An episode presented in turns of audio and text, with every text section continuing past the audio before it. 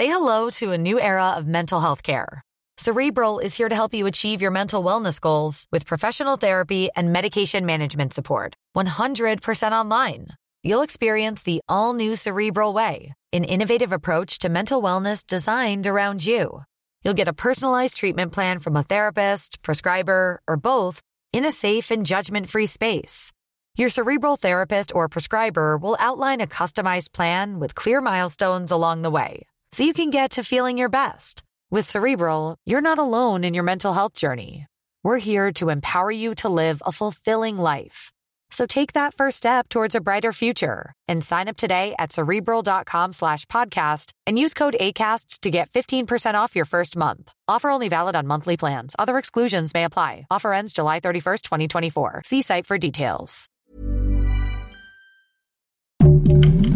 Heraldo Podcast, un lugar para tus oídos. Ya tenemos a la ministra que entrará en lugar de Arturo Saldívar. Te contamos cómo fue la elección.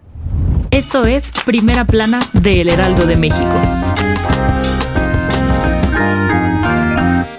El presidente Andrés Manuel López Obrador designó directamente a Lenia Batres Guadarrama como ministra de la Suprema Corte de Justicia de la Nación por un periodo de 15 años, por lo que ayer rindió protesta ante el Pleno del Senado para cubrir la vacante que dejó Arturo Saldívar. En sesión pública, la Cámara Alta tomó la protesta a Lenia Batres, por lo que se convierte en la quinta persona designada como ministro de la Suprema Corte en la actual administración del presidente López Obrador. La cercanía de la nueva ministra con el movimiento del presidente ocasionó que los senadores se negaran a dar los votos para una mayoría calificada en las dos ternas propuestas por el mandatario nacional. Y ya que la madrugada de ayer el Senado rechazó la terna compuesta por Lenia Batres, Berta Alcalde y María Heréndira Cruz Villegas, el titular del Ejecutivo Federal se vio obligado a realizar la designación de manera directa, pues así lo marca el procedimiento constitucional. Al hacerse la elección, la precandidata presidencial Claudia Sheinbaum felicitó a Lenia Batres y afirmó que se hará un trabajo honesto, defenderá la justicia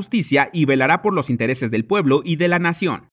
Si quieres estar bien informado sobre las elecciones del próximo año, no te pierdas la cobertura Ruta 2024 a través de todas las plataformas del Heraldo de México. Escríbenos en los comentarios qué te parece este episodio y que nos dan otro sustito en menos de una semana, pues otro sismo sacudió algunas partes de la ciudad por unos momentos. Todo esto en punto de las 2.13 de la tarde de ayer. La magnitud fue de 3.2 y sorprendió al poniente y sur de la Ciudad de México. Y tan solo un minuto y medio después se dio otro más de 2.4, ambos con epicentro en la zona sur de Álvaro Obregón. De acuerdo con el sistema de alerta sísmica mexicano, esta no se activó debido a que se trató de movimientos telúricos con epicentro en la CDMX y los microsismos que ocurren ocasionalmente en el Valle de México suelen presentar magnitudes pequeñas. Tras los movimientos telúricos, el jefe de gobierno de la Ciudad de México, Martí Batres, informó que no se reportaron daños en la capital. Sin embargo, dos edificios reportaron afectaciones, uno ubicado en la colonia Guerrero y otro sobre Avenida Revolución. Además, cerca de las 8 de la noche del día de ayer, se derrumbó un inmueble en la alcaldía Álvaro Obregón, que ocasionó afectaciones en otras viviendas alrededor. Déjanos en los si sabes de otro lugar que ha tenido afectaciones.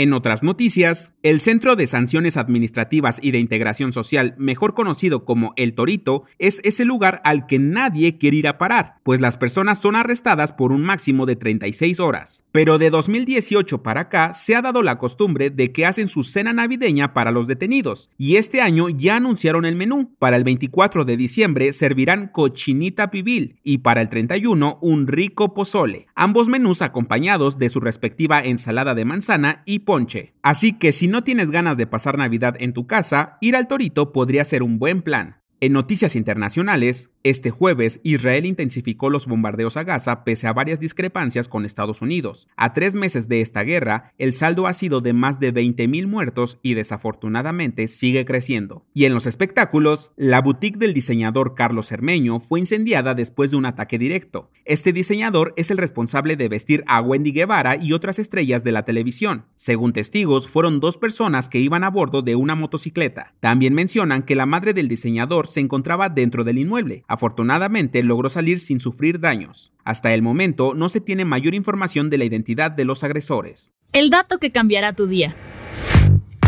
En la comida mexicana es bastante común el pico de gallo, un complemento de jitomate, cebolla y chile finamente picados. Pero, ¿por qué se llama pico de gallo? Hay varias explicaciones. La primera es que su simple apariencia se parece a la comida de los gallos. Otra más nos dice que se llama así ya que por los finos cortes pareciera que un gallo picó toda la verdura con su pico. Y la tercera versión nos dice que es un juego de palabras, ya que pica y habría que ser muy gallo para comerlo. Pero no existe ninguna versión oficial, así que tú dinos cuál te late más. Yo soy Arturo Alarcón y nos escuchamos en la próxima. Esto fue Primera Plana, un podcast del Heraldo de México. Encuentra nuestra Primera Plana en el periódico impreso, página web y ahora en podcast. Síguenos en Instagram y TikTok como El Heraldo Podcast y en Facebook, Twitter y YouTube como El Heraldo de México. Hasta mañana.